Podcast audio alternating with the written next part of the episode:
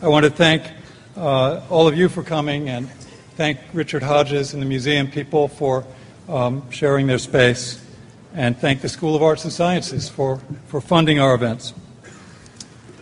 I remember very clearly the upsetting moment when I first heard spoken the name Zizek. It was 1989. I just arrived at Penn and embarked on the dreaded Ivy League tenure track, which meant I was expected to be well along in writing a, a fabulous cutting edge book. All I'd actually managed to do at that stage was to admit to myself that my dissertation was a piece of crap and that I had at best a few fragments toward a publishable manuscript. At a reception after a talk at the Comparative Literature Lounge, I was approached by a rather intimidatingly brilliant colleague, several years senior to me, a Russian with a PhD in mathematics, as well as this alarmingly fluent expertise in Hegel. He was a bona fide high theorist he, he, comes over and begins asking me the very questions I, I, dreaded. What was my book about? How far along was it? What exactly were my arguments? So I answered evasively. I said I was writing about modernist fiction, about comedy, about politics. I nattered on for a minute, and uh, he looked at me. He said, "Is interesting, but what are your theoretical coordinates?" And this was this was hitting too near the jugular for me. I knew that the theoretical tools I had picked up in grad school uh, were the old standards and not by any means the latest high octane stuff. Um, all I could say was, well, there's Freud and there's Marx. There's Freud's jokes in the relation to the unconscious, and there's Marxist literary criticism as proposed in Jameson's The Political Unconscious. So I said, I'm basically trying to talk about literary jokes and their relation to the political unconscious. So this is the best I could do. My colleague scrutinized me again for another minute, and again he said, is interesting, but he added, maybe a little derivative of Zizek. And so there it was, this word or name I didn't even know at that time which it was. Was it a man, a woman, a collective or institution? Um, this, this, this unfamiliar uh, bisyllabic thrown down by a senior colleague as a criticism of my theoretical coordinates and a challenge to the value and original, originality of my work. So it was that I first encountered Zizek as insult. Um, how to deal with such a wound? I left the reception. I walked the two blocks down to the house of our own bookstore where we got our books in those days, and um, uh, Right up front, I found the answer to my main question what is this Zizek? There were several copies of a book called The Sublime Object of Ideology.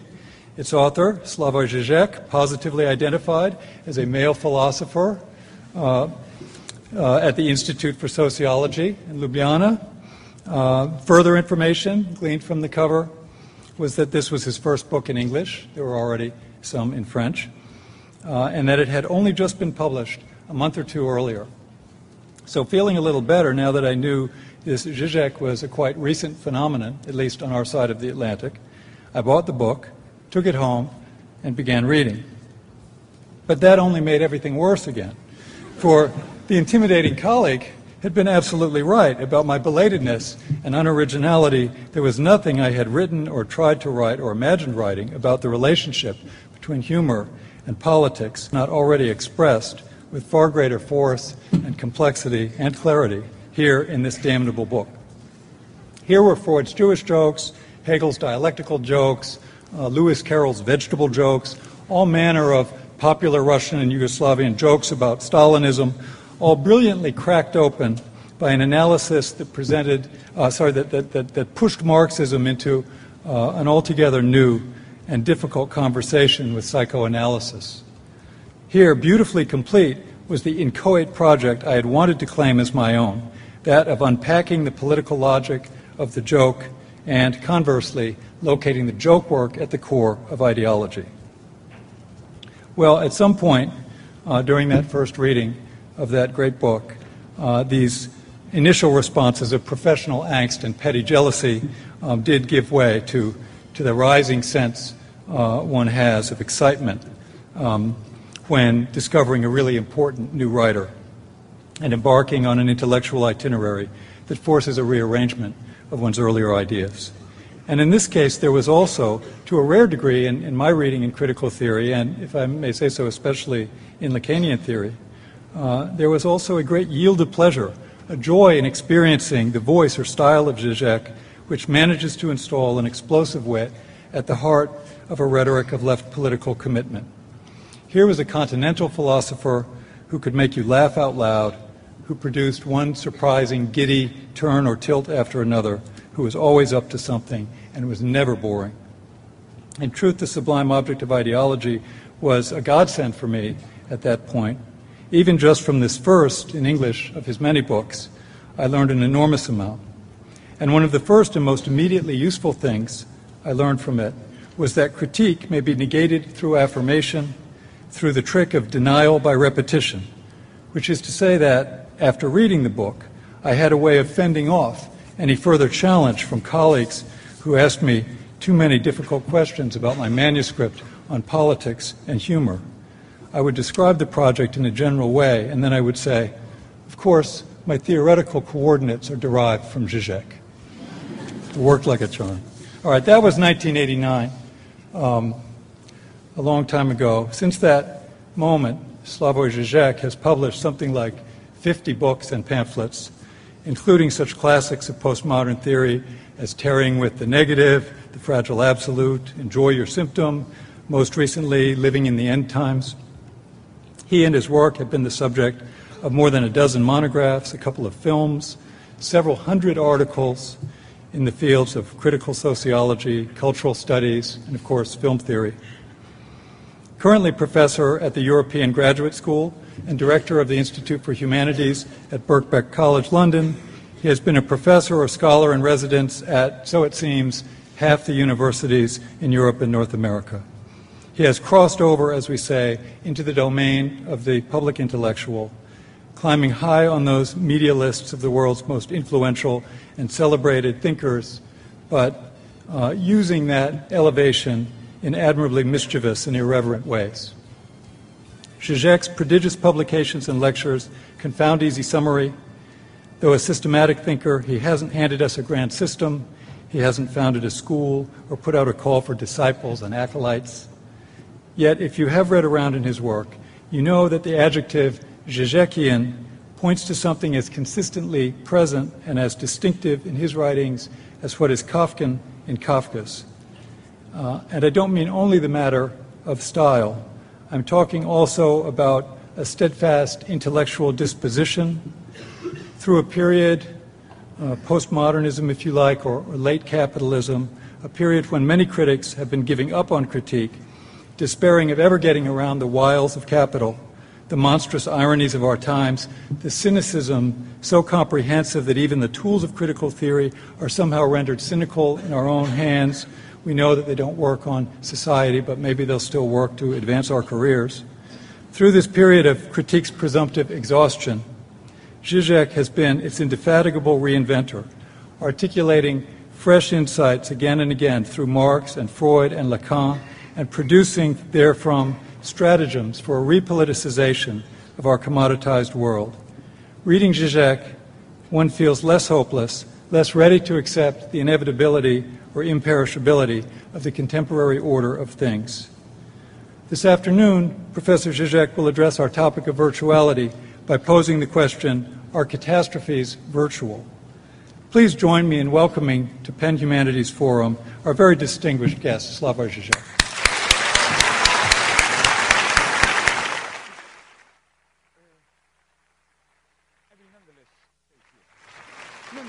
Here. It's okay. It's okay. I will stay here. Thanks very much for all of you coming here, all the distinguished guests, and uh, especially for this kind introduction, which is too kind. I feel threatened by it. You know why? Because if you were still in that envious ave, that would have been a good sign. My idea is that the moment you are ready to praise a colleague, no matter how excessively you praise him or her, it means you already feel safe and above him, you know. So it means, yeah, yeah, when I was young, basically your message was, yeah, yeah, when I was young, I was stupid enough to be duped by me, but now I'm up there. No, I mean, no.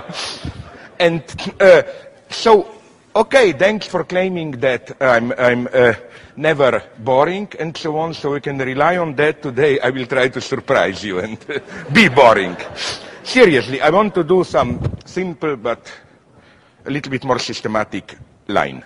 Let me begin by Jorge Semprún, a survivor of concentration uh, uh, camps in World War II and a Spanish writer.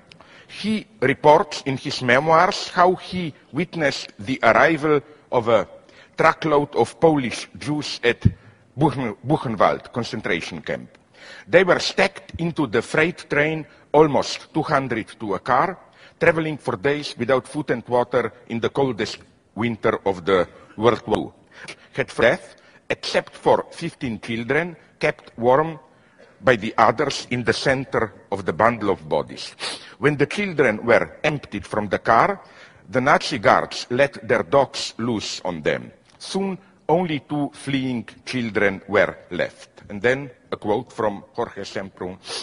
The little one of the two children began to fall behind. The SS guards were howling behind them, and then the dogs began to howl too. The smell of blood was driving them mad. And then the bigger of the two children slowed his pace to take the hand of the smaller. Together they covered a few more yards till the blows of the clubs felt them and together they dropped, their faces to the ground, their hands clasped for all eternity. End of quote.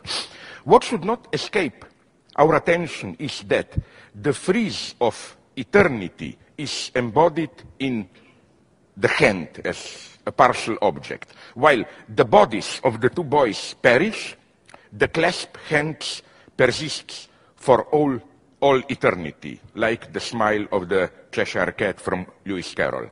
One can easily imagine how this scene should be filmed.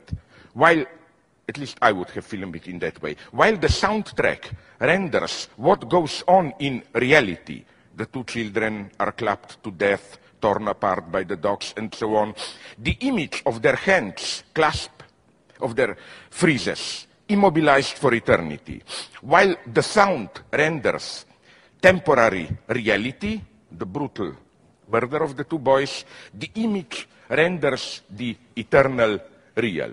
It is the pure surface of such fixed images, not any deeper meaning which allows for redemptive moments in the bleak story of the Holocaust. The frozen image which insists over reality, rendered by sounds, reality, stands for a positive ethical utopia of eternity. So that's my first point. This image is real and at the same time virtual. And here I'm an unashamed Platonist. I think that Plato just has to be corrected the way Lacan, Lacan suggests. A Platonic idea is not some deeper substantial reality. It's just, you know, when an, an, an, an unexpected, miraculous ethical act occurs, like here, the older boy gathering the courage at the moment practically of dying, of stepping back, holding the other guy's hand. This frozen image, this is eternity. This is the real. In a way, more real than the vulgar reality. It is real as virtual. What does this mean? To explain a little bit how this works, I want to recall the old Catholic strategy to guard men against the temptation of the flesh. I think that medieval monks developed this if you were tempted too much. They told you, when you see in front of you a voluptuous feminine body, imagine how it will look in a couple of decades. The dried skin, sagging breasts, and so on and so on. Or even better, imagine what lurks now already beneath the skin. Raw flesh and bones, inner fluids, half-digested food, excrements, and so on and so on. Now, far from enacting a return to the real, destined to break the imaginary spell of the body, Such a procedure, I claim, equals the escape from the real, the real which announces itself in the seductive appearance of the naked body. That is to say, in the opposition between the spectral appearance of a sexualized body and the repulsive body in decay, it is the spectral appearance which is the real, and the decaying body which is reality. We take recourse to the decaying body in order to avoid the deadly fascination of the real, which threatens to draw us into its vortex of jouissance, of excessive pleasure. One should even, I think, turn around the usual opposition of true art and as deep and commercial kitsch as superficial. The problem with kitsch is that it is all too profound, manipulating deep libidinal and ideological forces, while true art knows how to remain at the surface, how to subtract its subject from its deepest context of historical uh, reality. The same goes maybe for contemporary art, where we often encounter brutal attempts, at least in the 80s, 90s, maybe not so much today, to return to the real, to remind the spectator or reader that he is perceiving a fiction, to awaken him from a sweet dream. This gesture has two main forms, which, although opposed, amount to the same. In literature on cinema, there are, especially in postmodern texts, self-reflexive reminders that what we are watching is a mere fiction, like the actors on screen addressing us directly as spectators, thus ruining the illusion of the autonomous space of the narrative fiction, or the writer directly intervening into the narrative through ironic comments. In theater, there are occasional brutal events which awaken us to the reality of the stage. Like when I was young, it was fashionable, I don't know, to slaughter a chicken on stage, allegedly to shock you that you are aware that this is just a fiction and so on. But instead of conferring on these gestures a kind of Brechtian dignity, perceiving them, it was fashionable to say this when I was young, as versions of extraneation, of lib being liberated of this uh, ideological imaginary fixation, one should rather denounce them for what they are, the exact opposite of what they claim to be, escapes from the real, desperate attempts to avoid the real of the illusion itself, the real that emerges in the guise of an illusory spectacle. So this is the first point of clarification, I think, which is very important because, for example, take the classical book. It was written already some 15, 20 years ago. I think, uh, uh, how is he called? Uh, Foster, no, The Return of the Real.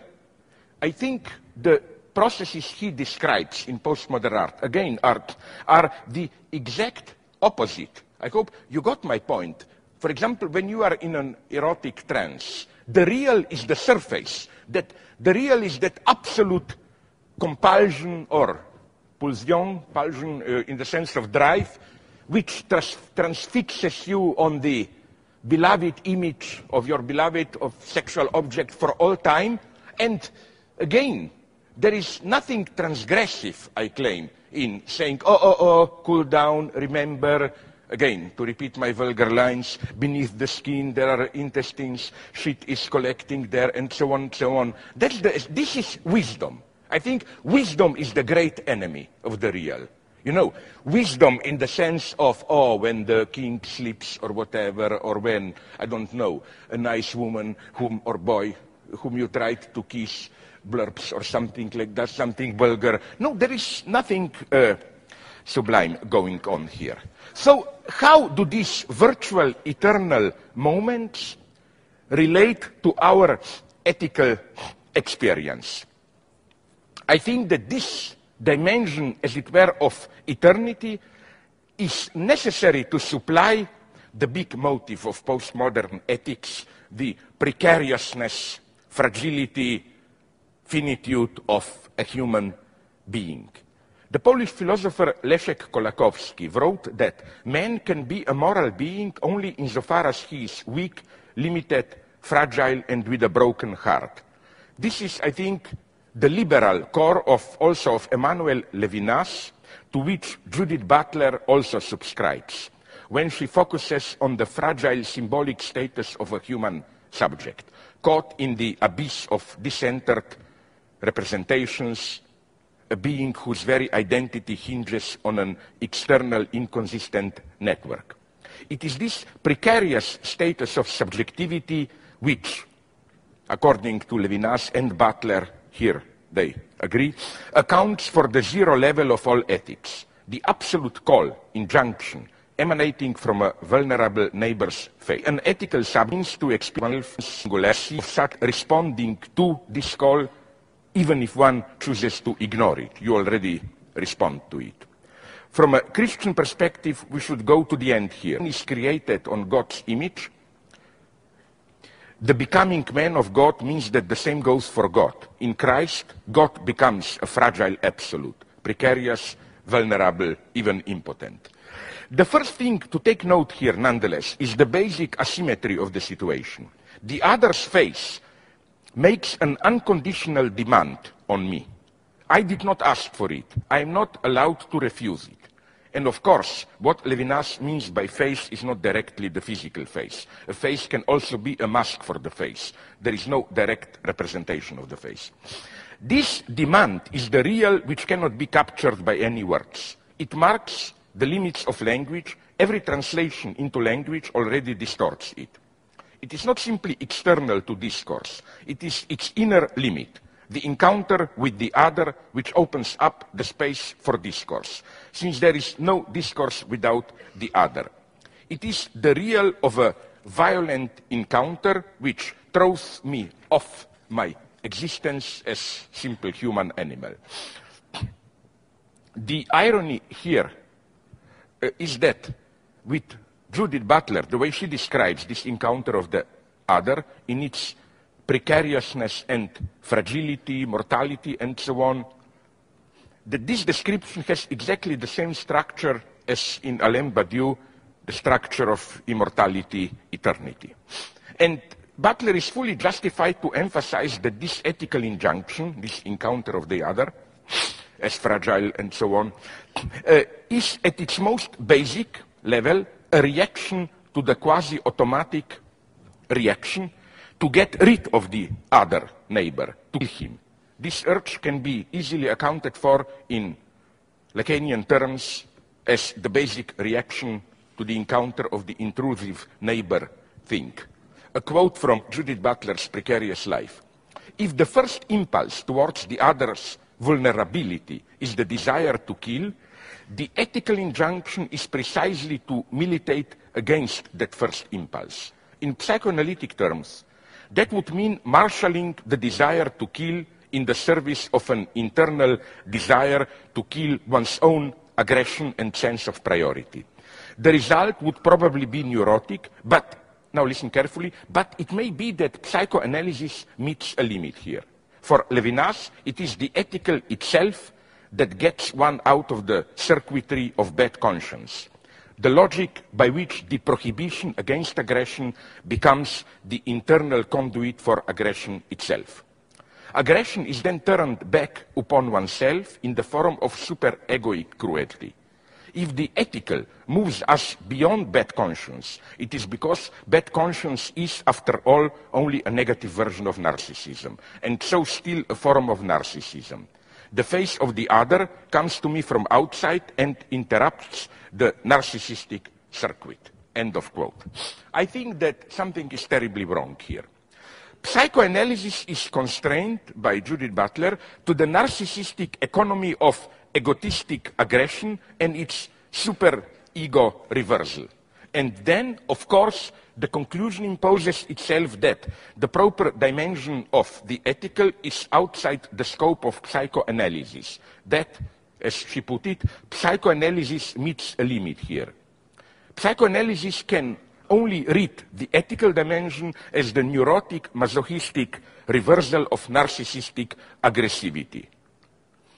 I claim that uh, in a typical philosophical gesture, she first brutally simplifies psychoanalysis to make her point. Because for Freud and Lacan, as was convincingly elaborated also by Jean Laplanche, the traumatic encounter of the other as desiring which interrupts the narcissistic circuit is precisely the basic experience constitutive of desiring subjectivity, which is why for Lacan, desire is a desire of the other. This is why Lacan's ethics of psychoanalysis stands for his attempt to demonstrate that there is an ethical dimension discovered in the psychoanalytic experience, a dimension which has nothing whatsoever to do with any kind of reduction of the higher ethical sphere to lower neurotic libidinal vicissitudes. Lacan's option is neither the aggressive thrust to annihilate the other, nor its reversal into accepting the other as the source of an unconditional ethical injunction. Why not?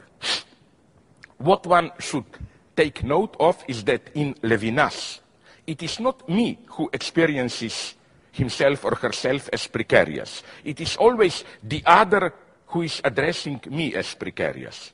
This is why, in my very asymmetric subordination to the other's call, in my unconditional responsibility, in my being taken hostage by the other, I assume supremacy over the other. Do we not encounter this wounded, precarious other almost daily in the ads for charity which bombard us with images of starved, disfigured children crying in agony? Far from undermining the hegemonic ideology, such ads are one of its exemplary manifestations. Butler shows how faith itself can function as an instrument of dehumanization, like the faces of evil fundamentalists, Osama bin Laden, Saddam Hussein, and how the power regime also decides which faces are allowed uh, to be seen as worthy of grief and mourning and which are not allowed to function like this. But uh, it was the pictures, she claims, for example, of the children burning or dying from napalm that generated the ethical outrage in the large United States public and helped ending the Vietnam War. What one should nonetheless add is that today, the very fragility of the suffering other is part of the humanitarian ideological offensive images of sick and starving children from Africa abound on our screens. So again, all this founding of ethics in, you know, this fragility of the other, staring back at you and so on, has its obverse, which I disagree. It is that, okay, the other is good insofar as it is vulnerable, precarious, and so on and so on. The moment the other doesn't want to play this role but organizes itself it becomes a terrorist, a fundamentalist, and so on and so on. We all love these weak others, helpless, disfigured children, whom, as Starbucks ads put it, you can save by buying a cup of cappuccino with them, and so on and so on. So again, we live in I will try to develop this later a little bit. We live in very interesting ideological times today.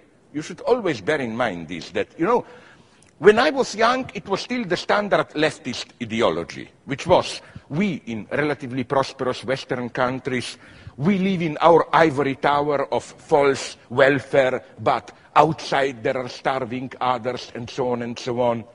Today, this is the ruling ideology. Bill Gates is saying this all the time. What is the meaning of who cares about computers when people are still starving of diarrhea in Africa and so on and so on? And this has a precise ideological function, I claim. First, it is an emergency state logic to prevent politicization. Because then when you listen to Bill Gates and all those guys, the story always goes on. So let us stop with our stupid ideological issues, critique of capitalism, whatever. People are suffering there. Forget about politics and ideology. Let's all get together, private business, state, charity. Let's just do something and help them. It is precisely a call to do something and don't think. Don't think, don't politicize, do something.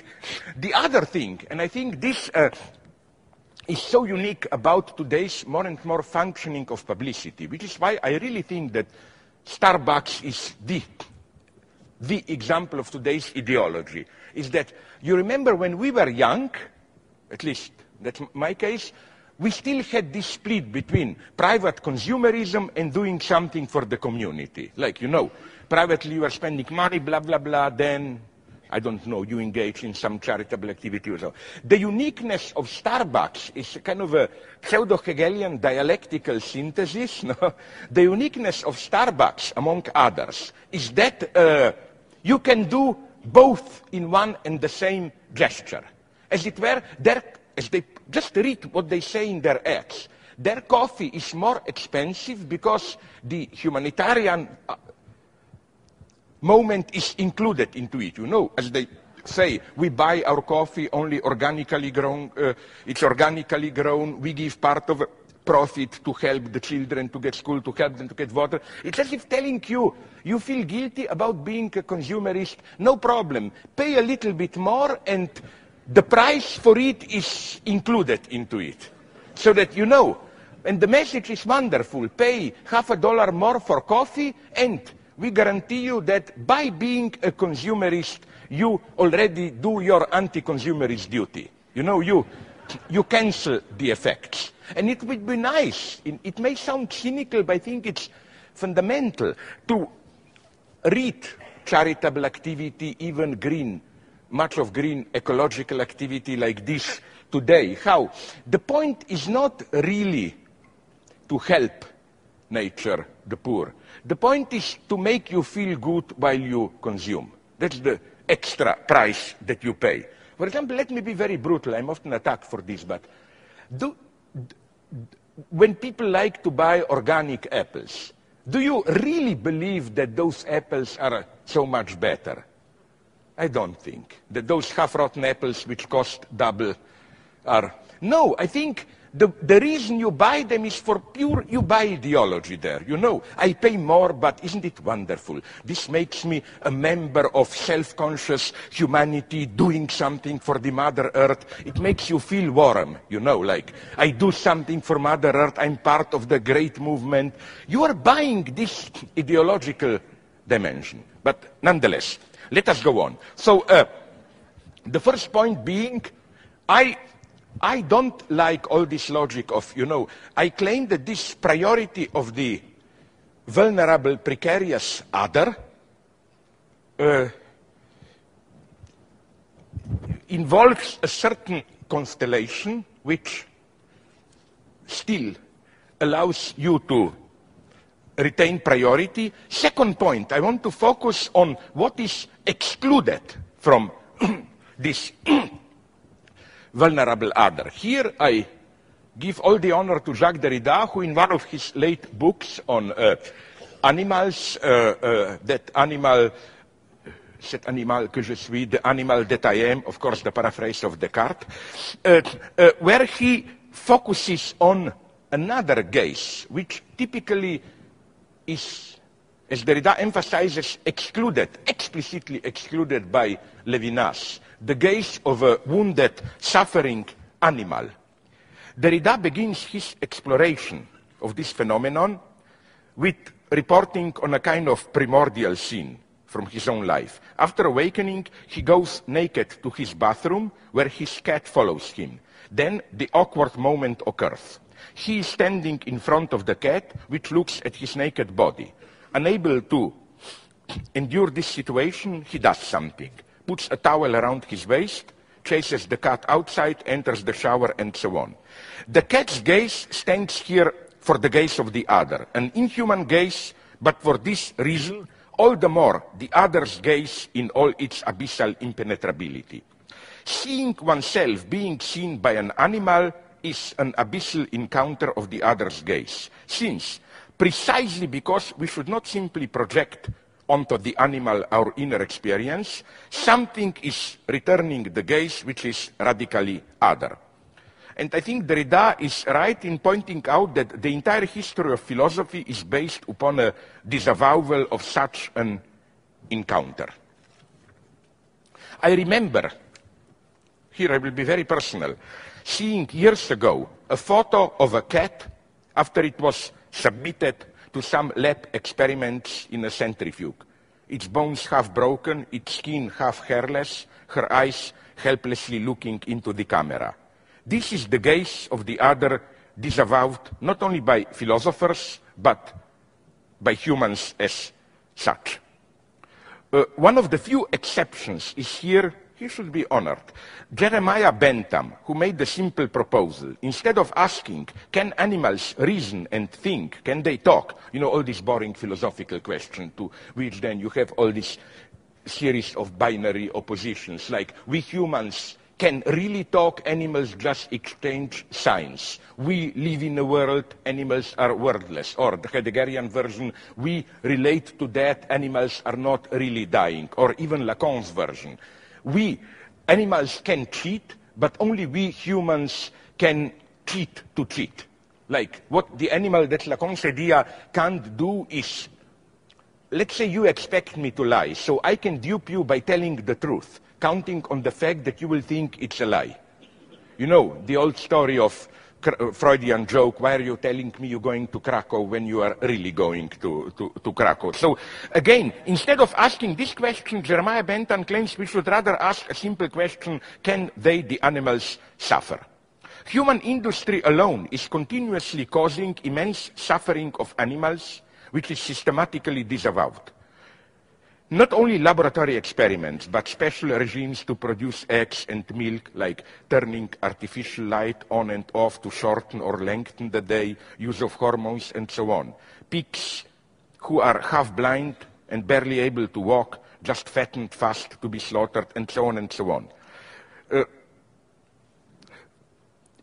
all of us knows what goes on, know what goes on here. But this knowledge has to be neutralized so that we can act as if we don't know. One of the ways to facilitate this ignorance is the Cartesian notion of animal machine. Cartesians were warning people against compassion with animals. The idea is that when we see an animal emitting sounds of pain, we should always bear in mind that these sounds do not express any real inner feeling. Animals do not have souls. They are just sounds, these sounds generated by a complex mechanism of muscles, bones, fluids, and so on that you can clearly see through dissection. The problem is that the notion of animal machine quickly ends up in La Mettrie's notion of l'homme machine, of a human being as a machine. If you are a fully committed neurobiologist, Exactly the same claim can be made about sounds and gestures emitted by humans when they are in pain. There is no separate interior domain of soul, where, soul when the pain, where the pain is really made. Uh, so, what should we do here? What if, that's my proposal, the perplexity of a human looking at a cat, what if this perplexity in the animal's gaze tortured animal's gaze is the perplexity aroused by the monstrosity of the human being itself. What if a human sees in the abyss of the wounded animal's gaze, what he sees there reflected is his own monstrosity? Or, in Hegelian terms, what if instead of asking what is substance for subject, how can subject grasp the substance, we should ask the obverse question, what is the rise of the subject for presubjective substance? My favorite Catholic theologist, Gilbert Keith Chesterton, proposes such a reversal precisely apropos men and animals. Instead of asking what are animals for humans, for our experience, one should ask what man is for animals. In his lesser known essay, Everlasting Man, Chesterton makes a wonderful mental experiment along these lines, imagining the monster that man might have seemed at first to the merely natural animals around him. A quote from Chesterton. The simplest truth about man is that he is a very strange being, almost in the sense of being a stranger on the earth. In all sobriety, he has much more of the external appearance of one bringing alien habits from another land than of a mere growth of this one. Man has an unfair advantage and an unfair disadvantage. He cannot sleep in his own skin. He cannot trust his own instincts. He is at once a creator moving miraculous hands and fingers and a kind of cripple. He is wrapped in artificial bandages called clothes. He is propped on artificial crutches called furniture.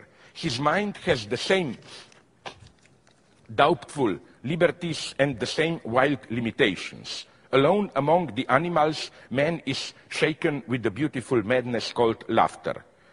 Again, another distinction of which I am not so sure. As if he had caught sight of some secret in the very shape of the universe, hidden from the universe itself. Alone among the animals, man feels the need of averting his thought from the root realities of his own bodily being.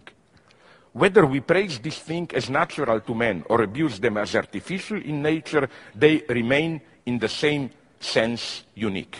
So, what I'm saying is that uh, I'm not, definitely not trying to convince you into some new age attitude of, you know, in the animal gaze, we see how animals feel the same as us, understand us, and then you end up with all this bullshit of trees secretly talk among themselves and so on. No, but what I'm saying is that nonetheless, it's much sadder, is that uh, if you turn around the perspective and ask simply yourself, not what the end, not what does it mean for you, this gaze of the frightened animal, but what the animal, uh, what, but what do you see? Do you see in the animal's gaze? I think you see your own monstrosity. You see precisely that which philosophers don't want to see. In short, I cannot develop it now, read my next book and so on, the 51st that you have said. Uh, uh, you, see, you see what Freud called death drive. You see that excessive violence of which good philosophers were aware. For example, just briefly, Immanuel Kant has a wonderful uh, text, small text unknown on education, where he provides his famous definition of what is man. Man is an animal who needs a master. And then he explains why. He says that there is a kind of, he uses the term which is usually translated as unruliness, a kind of wild, irrational excess of violent freedom in man, which animals don't have. This is why animals don't need education. So Kant is here very precise. He, he's not saying uh, that it's the nature in man which has to be educated. It's precisely, let's call it a nature turned against itself, an excess of wild freedom. And maybe this is what animals see in ourselves. I mean, you know, this is always the question to ask if you want to be good Hegelians, and I am. Uh, for example, instead of asking, do Christians treat properly Judaism? And then you get this rather boring debates of uh, usually defending Judaism in the sense of, oh, Christian notion of love misses the point, anxiety of God in Judaism. A much more interesting question is, what were the first Christians in the eyes of the Jewish establishment? What monsters they were? What monstrous excess this was? Always, this is the question to be asked. Uh, we have a similar example. Do you remember some three years ago, I think, uh, they, some explorers deep in Argentinian jungle did, it was reproduced in all media, a photo of some tribe which was not yet uh, touched by our so-called civilization. It was the first contact. And you see in color those frightened faces looking us. We see our monstrosity there. So just, we have to be aware of this dimension. But again, where is this monstrosity? Now, I come to the crucial part. I think that uh, the next step is to locate properly our monstrosity, which is not the simple egotistic violence and so on, whatever, but a more systemic one.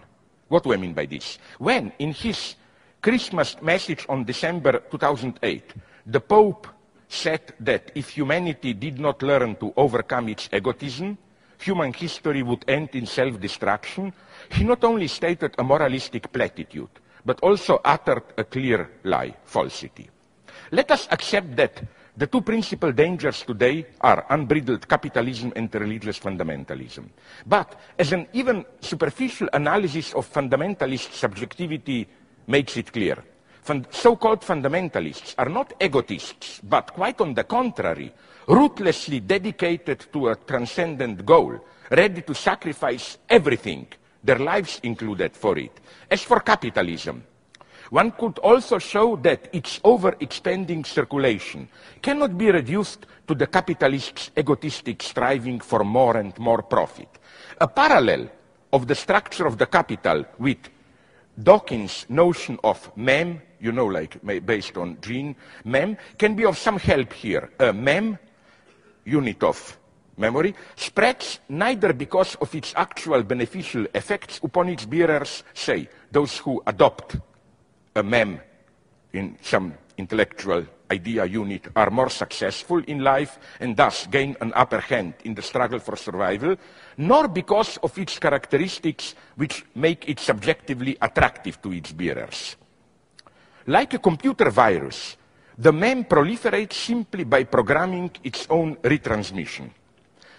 What is so unsettling about this notion is that we humans, endowed with minds, wills, and an experience of meaning, are nonetheless unwitting victims of a thought contagion which operates blindly, spreading itself like a computer virus. No wonder that when talking about mem, Dennett, Daniel Dennett regularly resorts to the same metaphors as Lacan apropos language. In both cases, we are dealing with a parasite which penetrates and occupies the human individual, using it for its own purposes. And indeed, thus memetics not rediscover the notion of a specific symbolic level which operates outside the standard couple of objective biological facts and subjective experience. In a liminal case, an idea can spread, even if in the long term it brings only destruction to its bearers and is even experienced as unattractive. So where is here the parallel with capital? In the same way that mem, misperceived by us subjects as means of our communication, effectively run the show, they use us to reproduce and multiply themselves. The productive forces, which appear to us as means to satisfy our needs and desires, effectively run things. The true aim of the capitalist process of production is the development of productive forces, and the satisfaction of our needs is effectively just the means for the development of productive forces. Consequently, one should not say that capitalism is sustained by the selfish greed of individual capitalists for more power and health.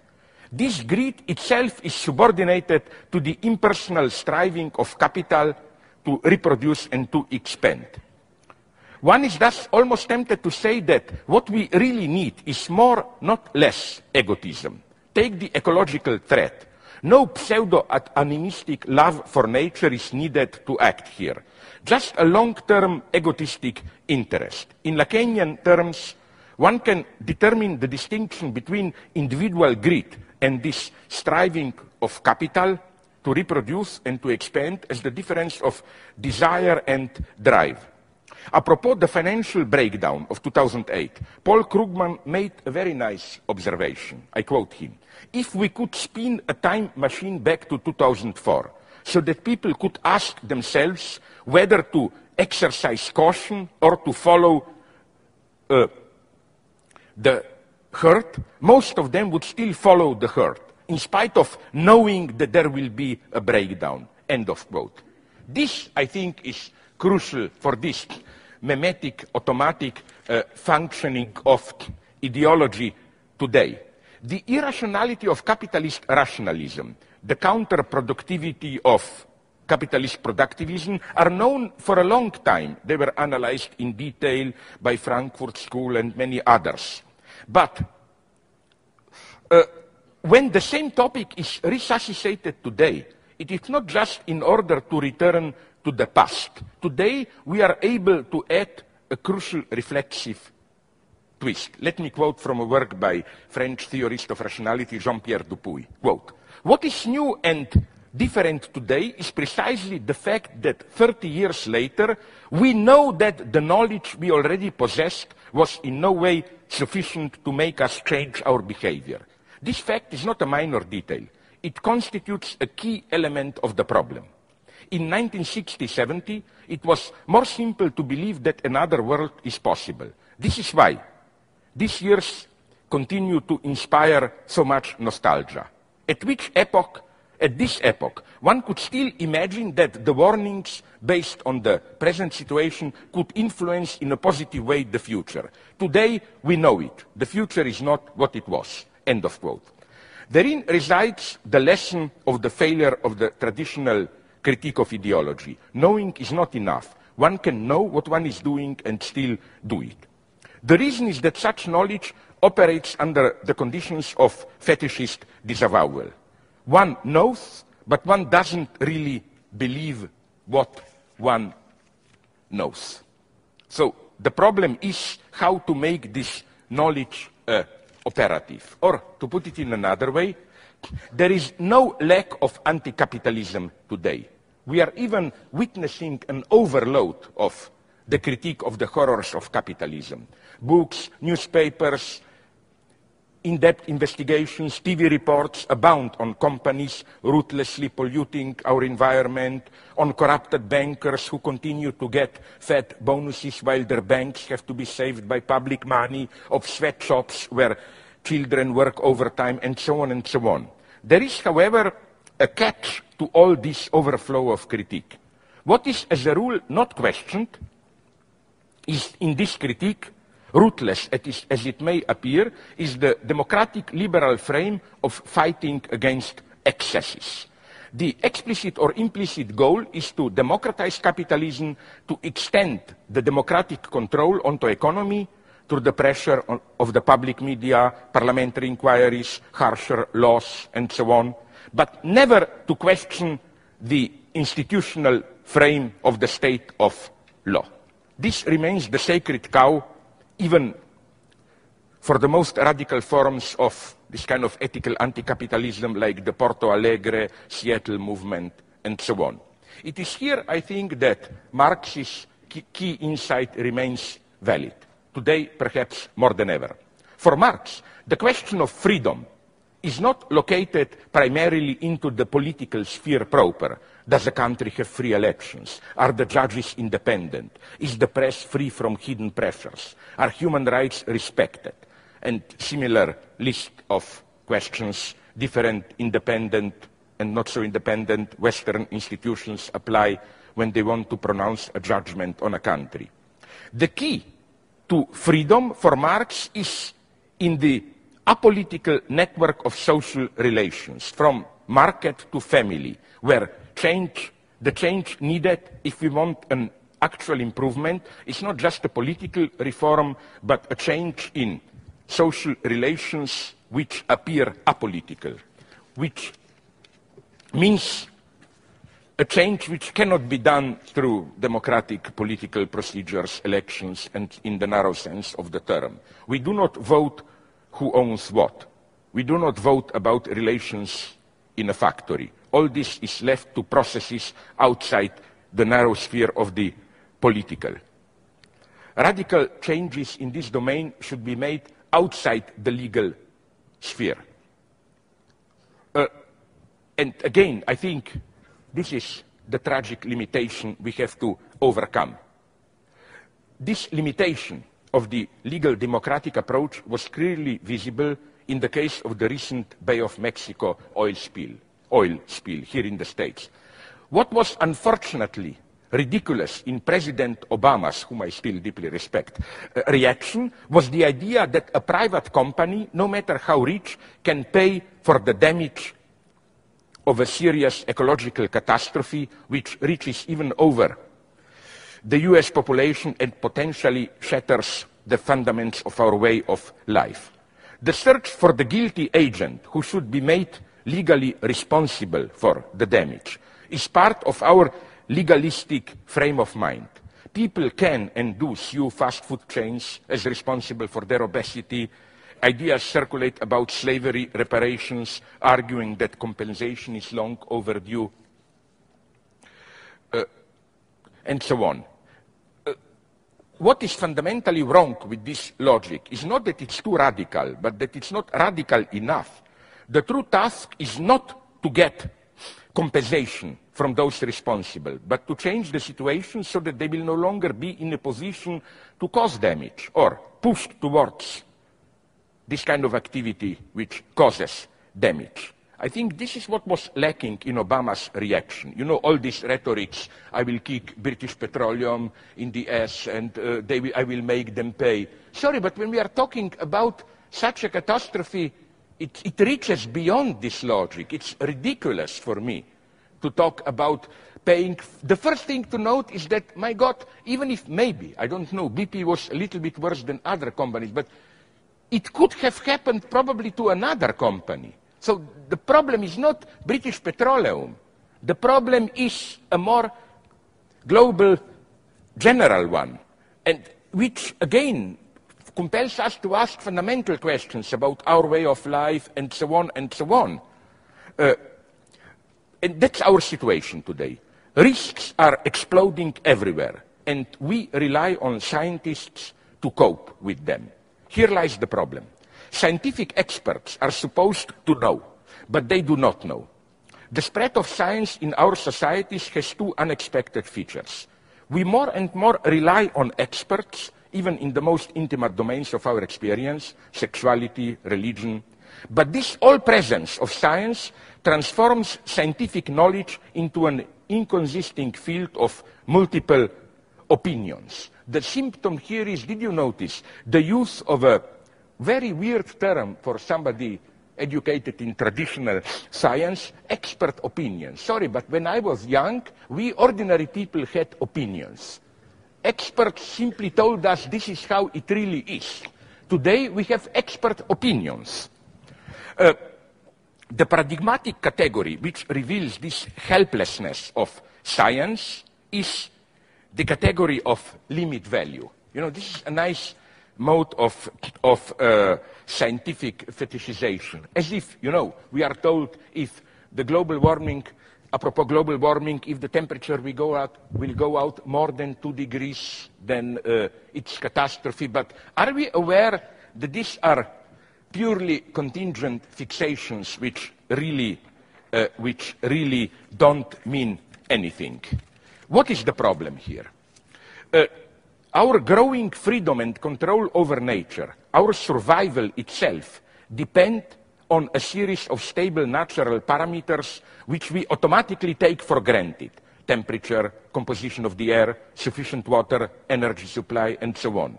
We can do what we want only insofar as we remain marginal enough so that we don't seriously perturb the parameters of the life on Earth. This limitation of our freedom becomes palpable with ecological disturbances, which disturbances which are the outcome of the very exponential growth of our freedom and power.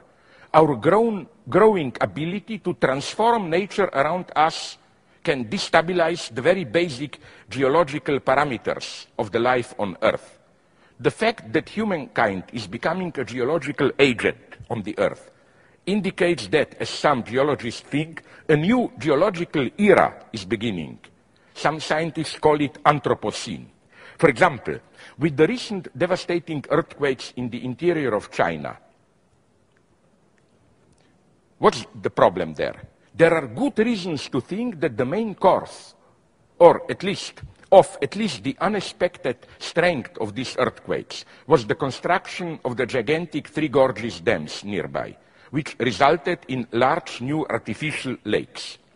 The additional pressure on the surface of the Earth seems to influence the balance of the underground cliffs and thus contribute to the earthquake. So even something as elementary as the earthquake could be included into the scope of phenomena influenced by human activity.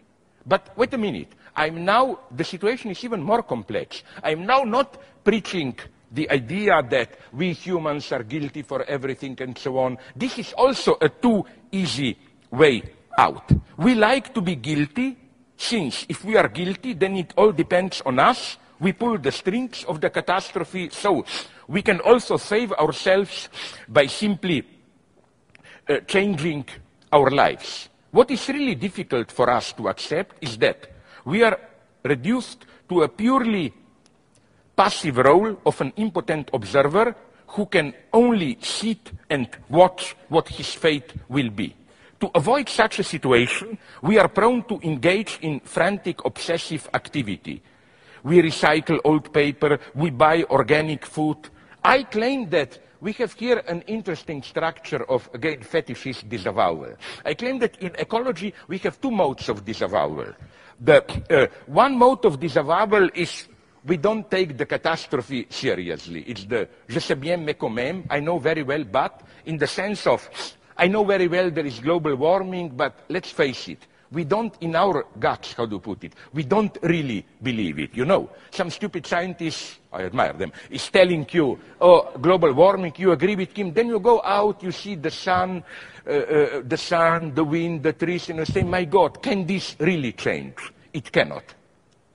The conclusion from this is pretty paradoxical, I claim.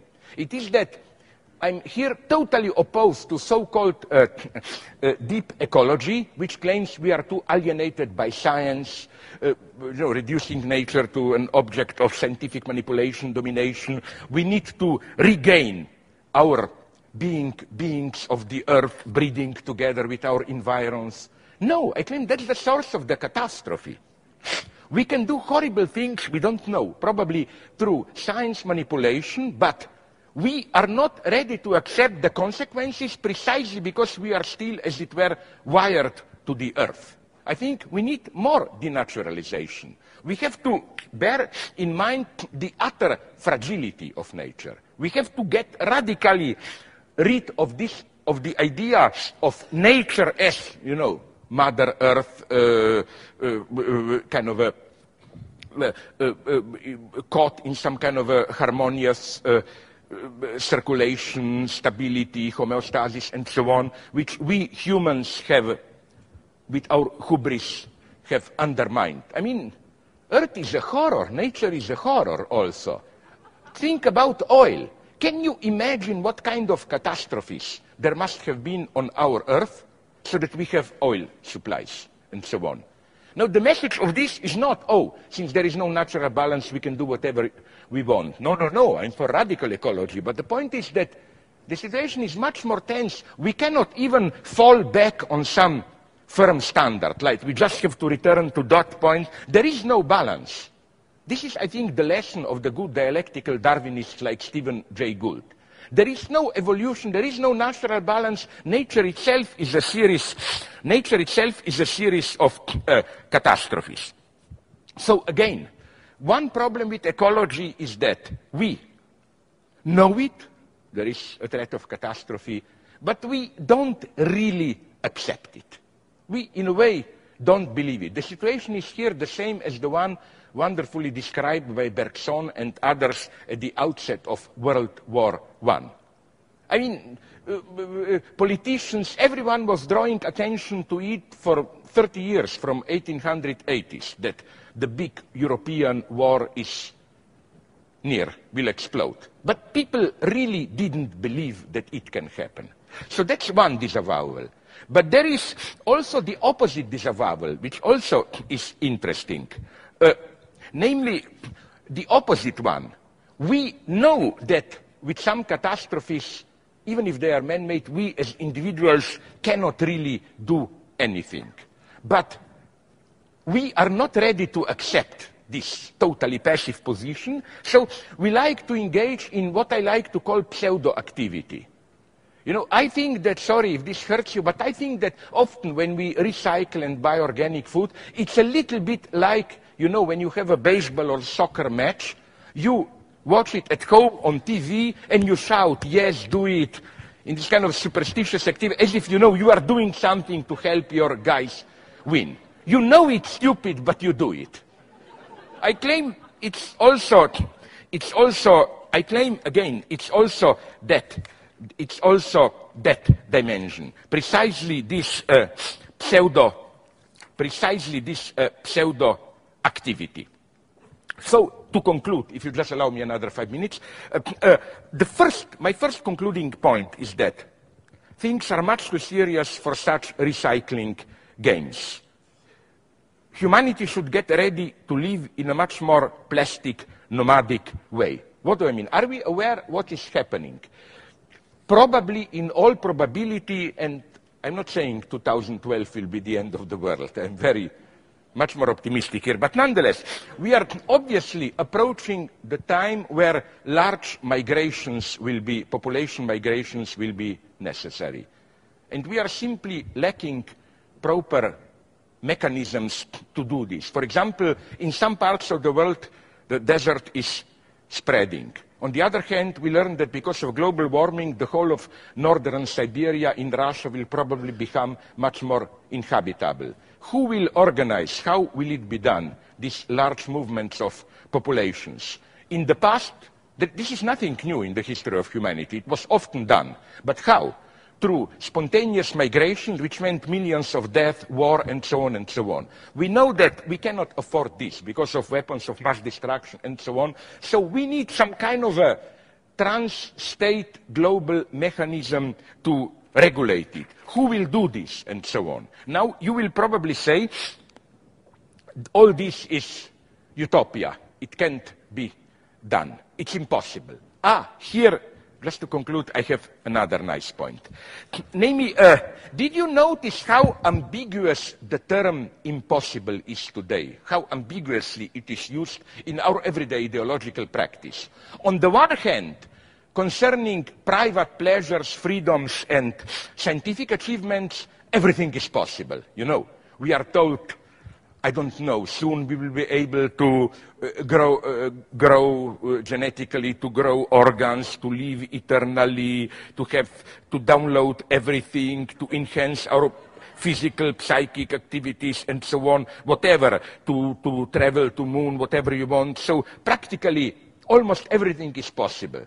But, but did you notice how at the same time, when you touch social, social economic relations, more and more we are taught, oh, sorry, but 1980, the disintegration of communism was the end of utopias. We maturely accept, you know, the impossibility. It's like to be slightly ironic. They already make in New York, they cut your penis, you have two penises. You can screw yourself, turn it around, whatever you want. All this is possible, but a little bit of a change in healthcare is not possible.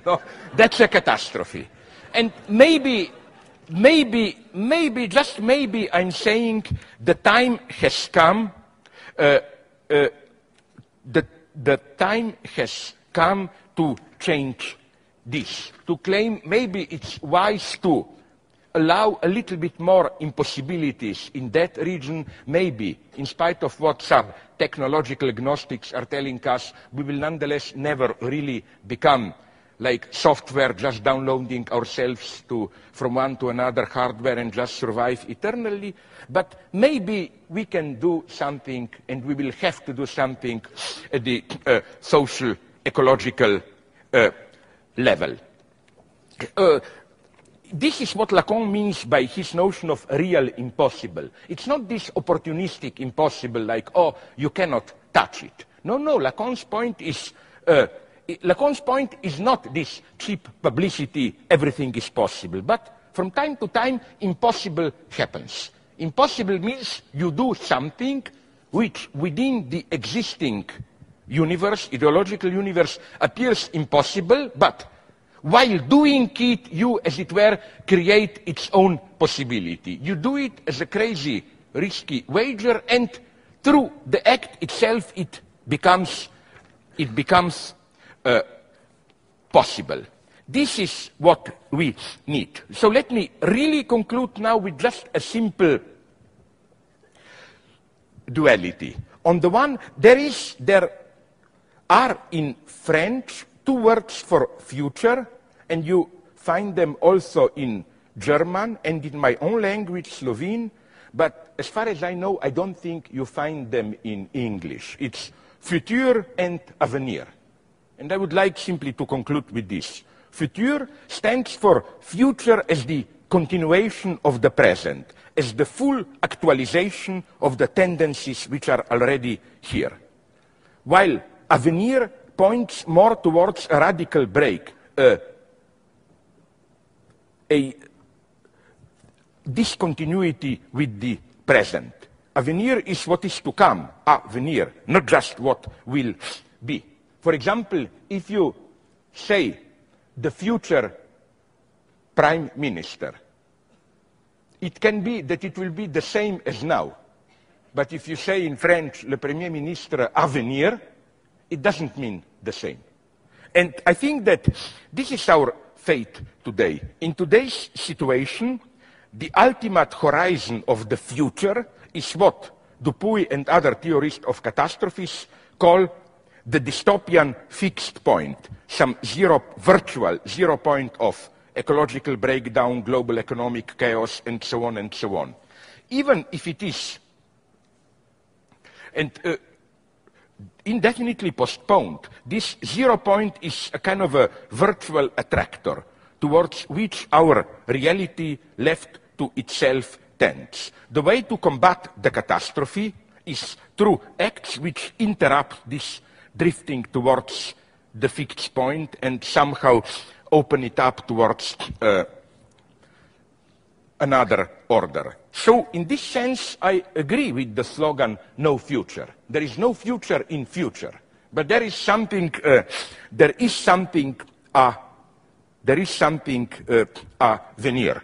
What does this mean? Let me conclude maybe, if you like to me, just with a funny story. A Jewish friend told me that, uh, uh, you know, the problem of death penalty, that a rabbi had a solution that instead of directly prohibiting death penalty, which is a tricky thing which always involves then, but there are some exceptions, you know, like no death except, and so on. And then, of course, you always find exceptions. Uh, this guy says that it would be much more productive to do the opposite, to say, of course, there should be death, death penalty. God allowed it, how can we contradict God? But instead of outrightly prohibiting it, you should say, oh, that there must be death penalty, but for every particular situation to find an excuse, you know, like, death penalty in principle, I'm for it, but in every concrete case, I will, I will show you not here. And maybe this is the thing we should do. This is the intelligent catastrophe theory. We, and now I come nonetheless a little bit closer to the title, we should adopt catastrophe as this virtual point. It's, it's not, if we play this cheap freedom in the sense, oh, it's just one of the possi no possibilities, we will do nothing. We should say, yes, okay, at the end, if we bring the logic of the existing system to the end, there is probably some kind of ecological, social breakdown and so on. But what I like is, is to say, okay, this is our destiny, but we can, you know, like the Jewish advice, we can indefinitely postpone it and so on and so on, and at some point we can undermine it in this way. I'm for much more, I'm for much more modest modest attitude here. I claim that the only way to really fight the catastrophe is to admit it as a destiny. But you see my point. Not destiny in the sense of natural necessity, but destiny precisely in the sense of symbolic destiny. The existing system, if it's left on its own, leads towards catastrophe.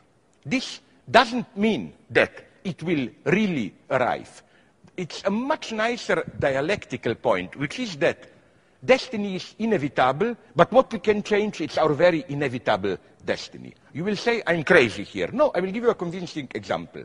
Think about capitalism and predestination. Isn't this a wonderful paradox? Did you notice it that if we accept this common sense idea that, and there is a truth in it, that uh, Protestantism is the religion of capitalism, if there ever was an active social order, social order which dynam dynamites people's activity, we are all caught in frantic activity, it's capitalism.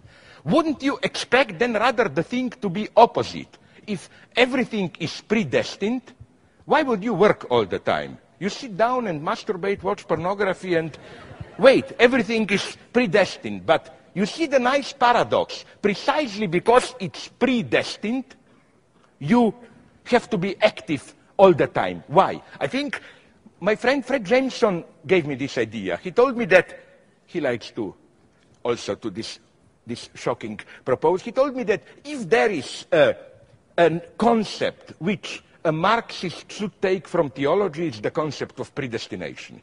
This is the most dialectical concept. It doesn't mean it's pre, it is predestined, but, and we are not free within this destiny, but we are free much more radically to change destiny itself. You know, I'm saying something similar here to what we always should learn from intelligent conservatives. To what T.S. Eliot said, you remember, when he said that every new work of art changes the entire past. And this is what I'm talking about. This is le futur. This is the new. For example, along these lines, you find a wonderful exa uh, example in Borges. You know when Borges said about Kafka that ordinary writers rely on their predecessors. On, but Kafka created his own predecessors. Like, for example, of course, we can say there are elements for Kafka in Dostoevsky, Edgar Allan Poe, uh, Milton, and so on. But we can see this only once Kafka is here. So in this very dialectical sense, destiny and freedom are not exclusive. We are caught in destiny. Destiny would be today's technological capitalist culture. And we cannot simply do it within this space of freedom, but maybe more radically producing something new, we can change the destiny itself. We have to do it, otherwise we live in a world where I wouldn't like to spend too much time. I'm very grateful for your patience. I was overlong. Thanks very much.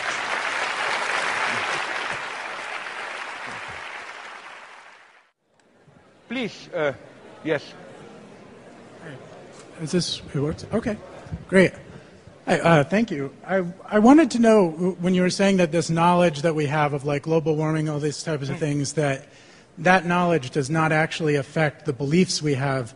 What would be the structure of belief, and, and what would change beliefs fundamentally if knowledge and sort of um, logical constraints aren't enough to change those beliefs? Uh, I, well, it's a good, difficult question, but I even, I openly admit it, I don't have, if I were to have this answer, it would be the big answer, which would have changed everything. I'm, but on the other hand, of course, beliefs do change. What I only uh, mean is that I only can give you the theoretical background, which is, this fascinates me more and more. I'm sorry if I will now repeat some old jokes of mine. Maybe some of you know it. You know, this idea that, uh, already Descartes was aware of it, that we believe much more than we think. And our beliefs are not some deep Jungian shit deep in us. Our beliefs are out there in our activity. We, we enact them. So, sorry now to repeat the ultra joke that I repeat in every of my talks. Niels Bohr, you know these old jokes, probably you know it. He was visited once by a friend in his country house, and the friend noticed a horseshoe above the entrance to the house. No? And uh, this is, at least in Europe, a superstitious item. A horseshoe above the entrance allegedly prevents evil spirits entering the house. No? So he asked Niels Bohr, oh my God, I, I thought you are a scientist. Are you superstitious? Do you believe in this? And Bohr gave him a perfect answer. Of course, I'm not an idiot. I don't believe in it. In it that it works. But he said, I have it there because I was told that it works even if you don't believe in it, no? Like, this is, this is our everyday life. We don't believe in democracy, you vote. You don't believe in law, you, you know, this is what always fascinates me. How much more we believe in our activity. Here, I think Freud and Marx, as I always repeat, are still of an incredible help. Contrary to what people think, Marx was aware of it when he emphasized that all the theory about commodity fetishism doesn't really cancel fetishism in our actual life. So it's not a question of knowledge. Here, Marx should be read in a very precise way. I mean, don't misunderstand me. I'm very critical of Marx. I'm not fetishizing Marx and so on. but, but in his theory of commodity fetishism, there is still something worth reading. Namely, where is fetishism for Marx? It is not in what we believe. Marx doesn't propose this simplistic duality, haha, money is really just a means of social exchange, social product, but we idiots think money is something magical, a magical object. No, in our actual beliefs, we are British nominalists. We think money is just a sign which gives you an item right to a part of a social product, blah, blah. Fetishist belief is how we use and deal with money in our actual life itself. So when Marx says that ideology means Sie wissen das nicht, aber sie tun es in German. They don't know what they are doing, but they are doing it. Marx does not mean this stupidity. Oh, we are doing something, but we don't know what we are doing. No, it's more twisted. What Marx says is, we don't know what illusions we are actually following in what we are doing. It's a very nice structure where consciously you can know the truth. But uh, illusion is not in what you think as opposed to what you do. Illusion is materialized in your social activity, in what you do. And this is, to come back to what I quoted Krugman and so on, what he was aware. Even if we were to know in 2004 where it leads, we would still follow the illusions which are in our acts. So I agree with you. The big question is how, when do you change that? And uh, it's a, I, I do work on the answer, but you know, it's, I even doubt if it can be done as a conscious, as a conscious action should I put it, that you do, because here, here things are, things are very mysterious in the sense of, uh, you know, here I'm, this is why I'm so fascinated by Christianity. Because I think that something like this happens in Christianity, in a good sense. The Christian, uh, we are all more or less today atheists, but at the same time I claim we maybe believe more than ever, no? We just act on our beliefs. Today's ideology is usually cynical, no? You claim, oh, I don't care, I don't believe in anything, and so on and so on, but in practice you act as if you believe. And I more and more think that maybe even not actually believing in it is not, not only doesn't prevent things from functioning, but it's maybe even a condition of it. This is the traumatic lesson that I learned from my own political past in ex-Yugoslavia, where, you know, I am from Slovenia, which is a small shitty republic, everybody knows everybody else, which means, no, I want to say something very precise, which means that for us, General Secretary of the party and so on, this wasn't a person you see once a year on the screen. This was a guy whom it was possible to meet on the street So, we so I knew the situation. And, you know, I noticed something very weird that uh, in order to become a member of Nomenklatura, top circle, not only you didn't have to take seriously the ruling ideology, but you, it was obligatory not to take it seriously.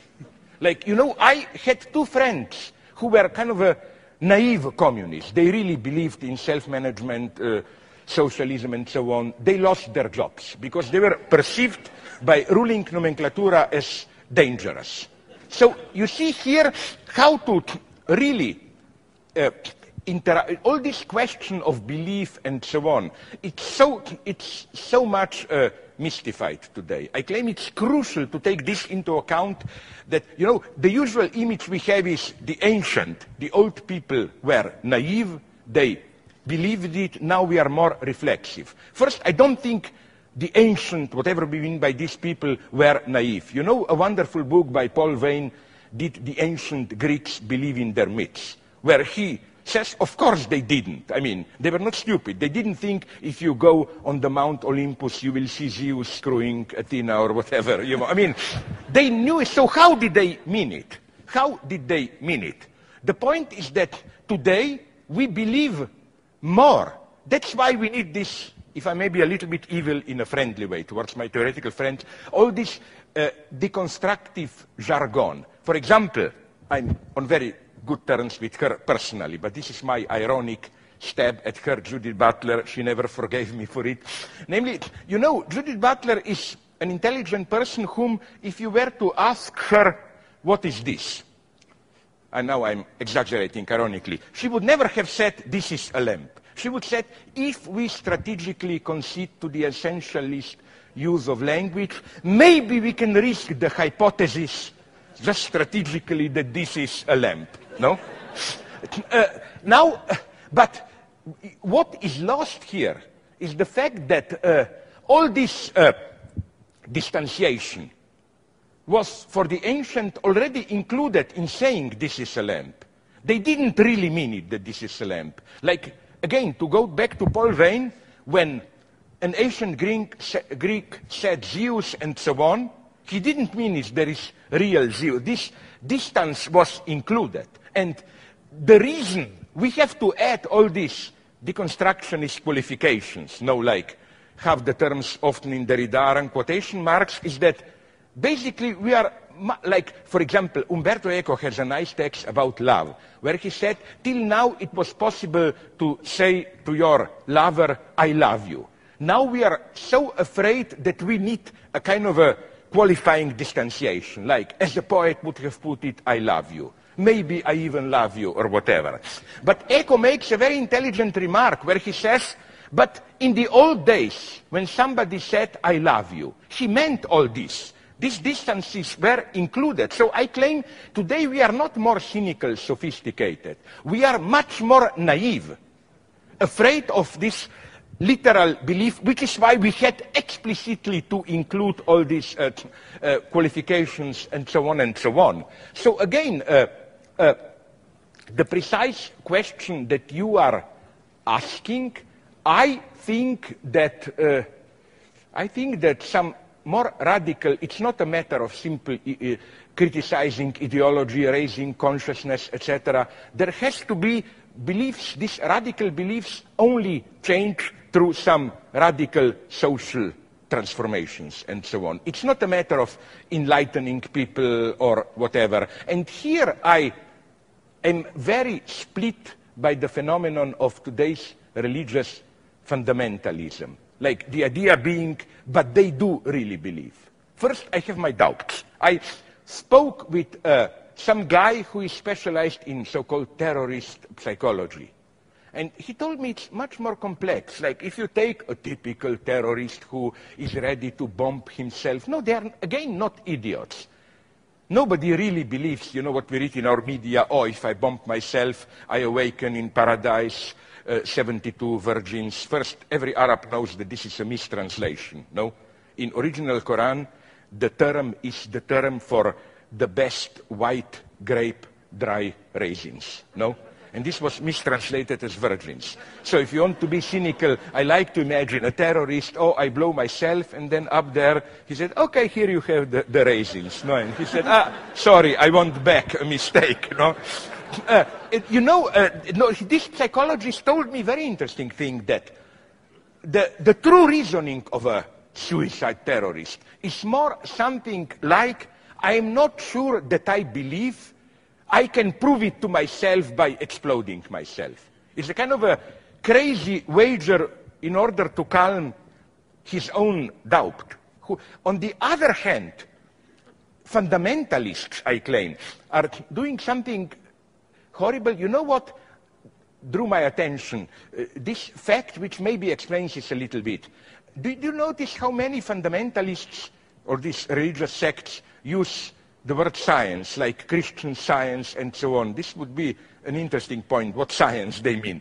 But I will immediately end. Sorry. But uh, my point is that effectively this is why many fundamentalists do not have problems with uh, science. They, I think they are not believers, they know it in some sense. In the sense that for them, for example, God in, God uh, appeared, reincarnated, all the miracles. This has to be treated like scientific facts.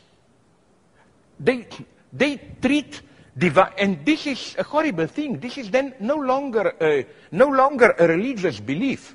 Authentic religion more is what my friend, an Italian priest, told me. We talked about that Turin shroud, no? And he told me, the most horrible thing that you can imagine for the church is to discover that this really is Christ's shroud. Why? My God. You know what's the first thing to do then?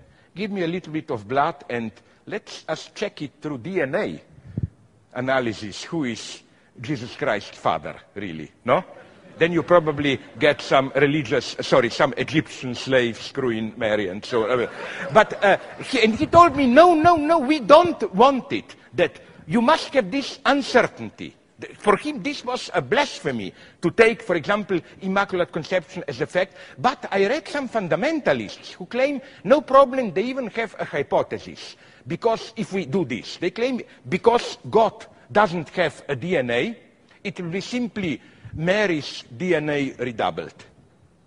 You know, but you know what I mean? Like, for authentic belief, which is why I think that belief and atheism do not exclude each other.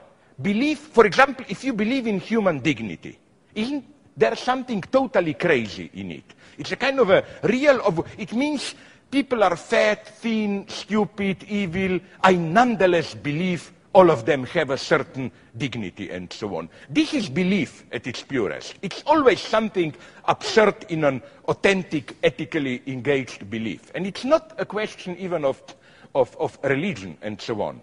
I like to quote, for example, tragic lines, everybody knows them, Anna Frank, precisely when she became aware of all the horrors of the Nazis, she wrote in her diary, but nonetheless I believe there is something eternal and good in every human being. This is belief at its most authentic. It's absolutely counterfactual and so on. No? So again, I just wanted, I know I didn't answer you. I hope I did just confuse the issues a No, little thank bit. you. Sorry, I speak too much. Let's do it one more that it will not be this Stalinist, Stalinist dialogue.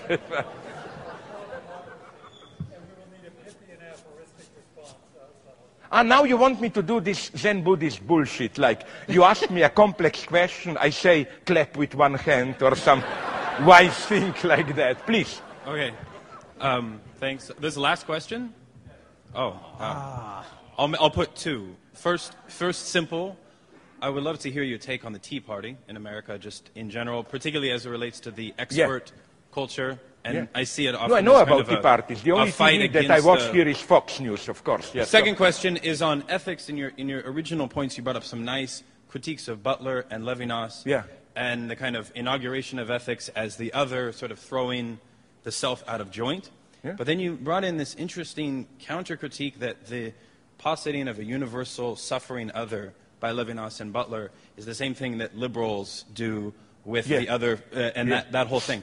My question is, what's the best alternative? How should we see the other in, in the ethical situation? I'm opposed even to notion of otherness. I'm for some kind of universal, I'm very old-fashioned here. I want to rehabilitate the notion of universal solidarity, which is not this abstract humanist solidarity, it's a solidarity of struggle. The, the- you, you know what is for me the other, like I was in India. Let me tell you a story which will amuse you. Sorry for two minutes. I had a wonderful time in India where, you know, they have now a big Maoist rebellion, Naxalites, no?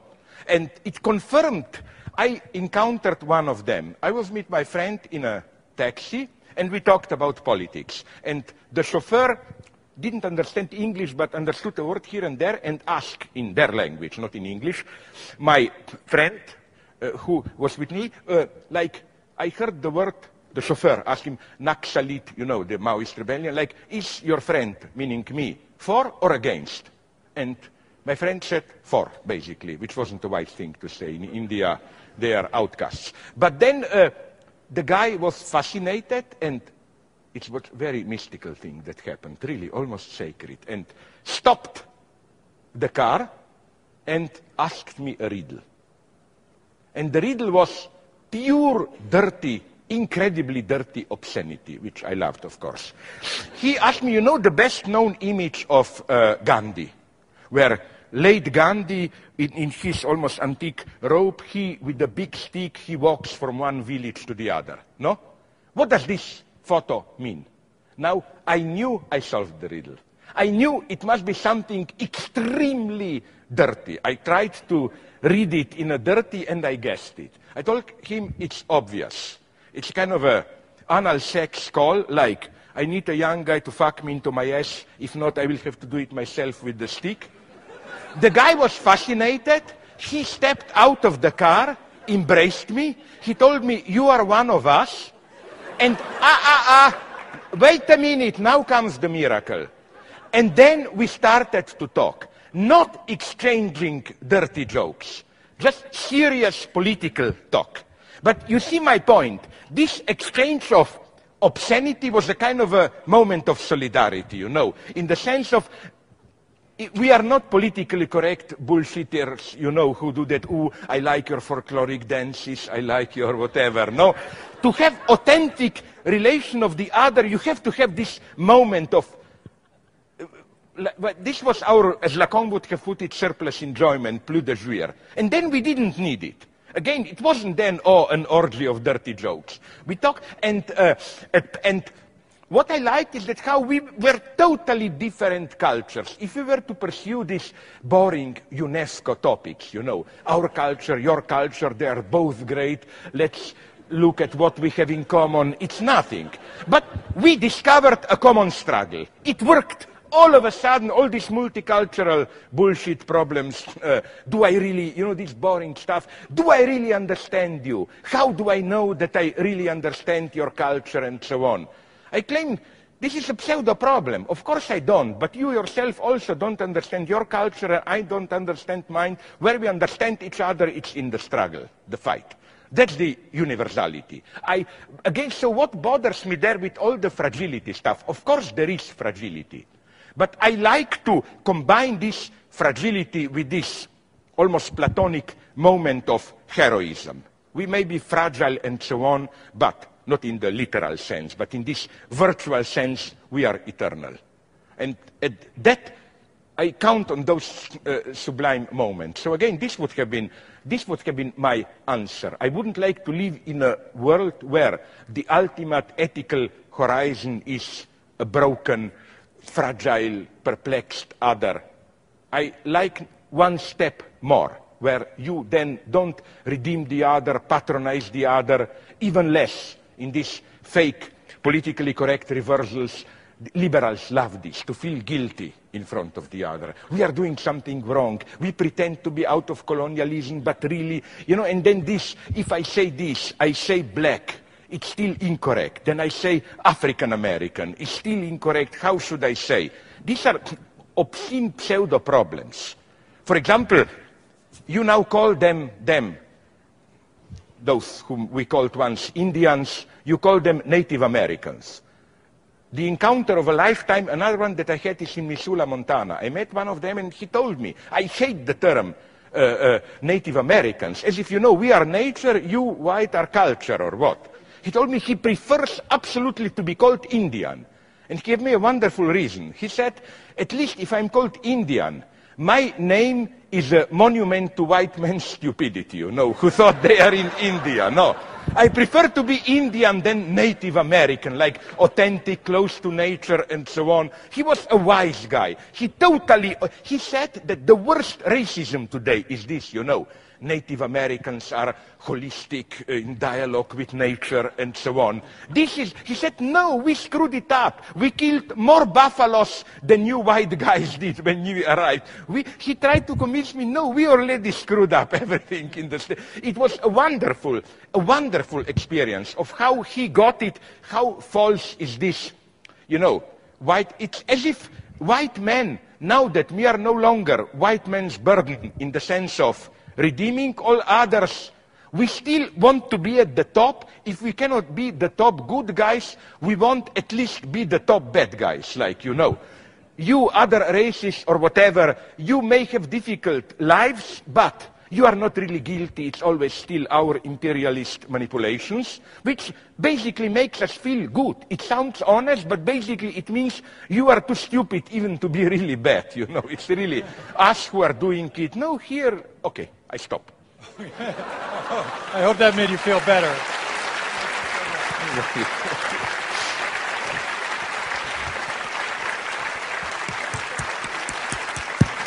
Thanks very much. I'm sorry if I spoke too much, but please, uh, I will tell you something can I conclude with something which is really important? Uh, we're on a schedule. No, no, very, very short. Okay. You know, more in Europe than in United States. We live in really, I think dark times are approaching. In Europe, we have now what is called Bologna reform of higher education all around Europe, in Europe, which is a horror. It basically means that higher education should be reoriented towards, as they put it, social use. They want to turn us into expert knowledge. You know, their idea is that what universities should produce are experts. Like, you know, there is unrest, and then we have psychologists, sociologists who will advise the police what to do. We have ecological. But sorry, this is not thinking. Thinking is not to solve problems. Thinking is to reformulate the problems. Like to, to think about, is this truly a problem? Where is the mistake? And this is why the good news, I don't want to flatter you and all of us, is that uh, today, to pursue purely useless academic thinking, it's becoming more and more quite a subversive thing. So don't feel bad. Don't get caught into this pseudo working class but really extremely arrogant ideological blackmail that if you are doing useless studies you should feel guilty and so on. No, we, our way of thinking, precisely in these new situations, who knows what will it mean, biogenetics and so on. My, we are needed more than ever, not to provide solution, but simply to get what is happening. So don't feel bad in the sense of none of this guilt. You know, like, I hate this pseudo, it's manipulation, like, we are spending here time studying while children are starving in Africa and all that stuff, no? You're trying to make, to make you guilty, no? Don't fall into that. Do your pure useless studies and you will produce something good. Good. On that note of affirmation, let's applaud once more.